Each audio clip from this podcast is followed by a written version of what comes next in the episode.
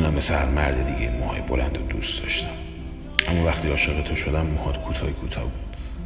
تو خودت بیزار بودی از موهات، دلت میخواست زودتر شبیه چهرت رو گذشته شی.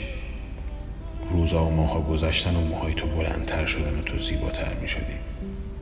هرچقدر موهات بلندتر میشدن تو بیشتر خودت رو دوست داشتی، تا جایی که یه روز دیگه برای من تو زندگی جایی نبود. با این حال نمیشد من رو کنار بذاری، برات خیلی سخت بود چون تو موهاتو با من بلند کرده بودی. همین شد که یهو دیوونه شدی و رفتی جلو آینه و همشون از ته کوتاه کردی. اون وقت بود که فهمیدم قید همه چیزو زدی. من مثل هر مرد دیگه موهای بلند دوست داشتم و تو از سر لجبازی موهاتو کوتاه نکرده بودی.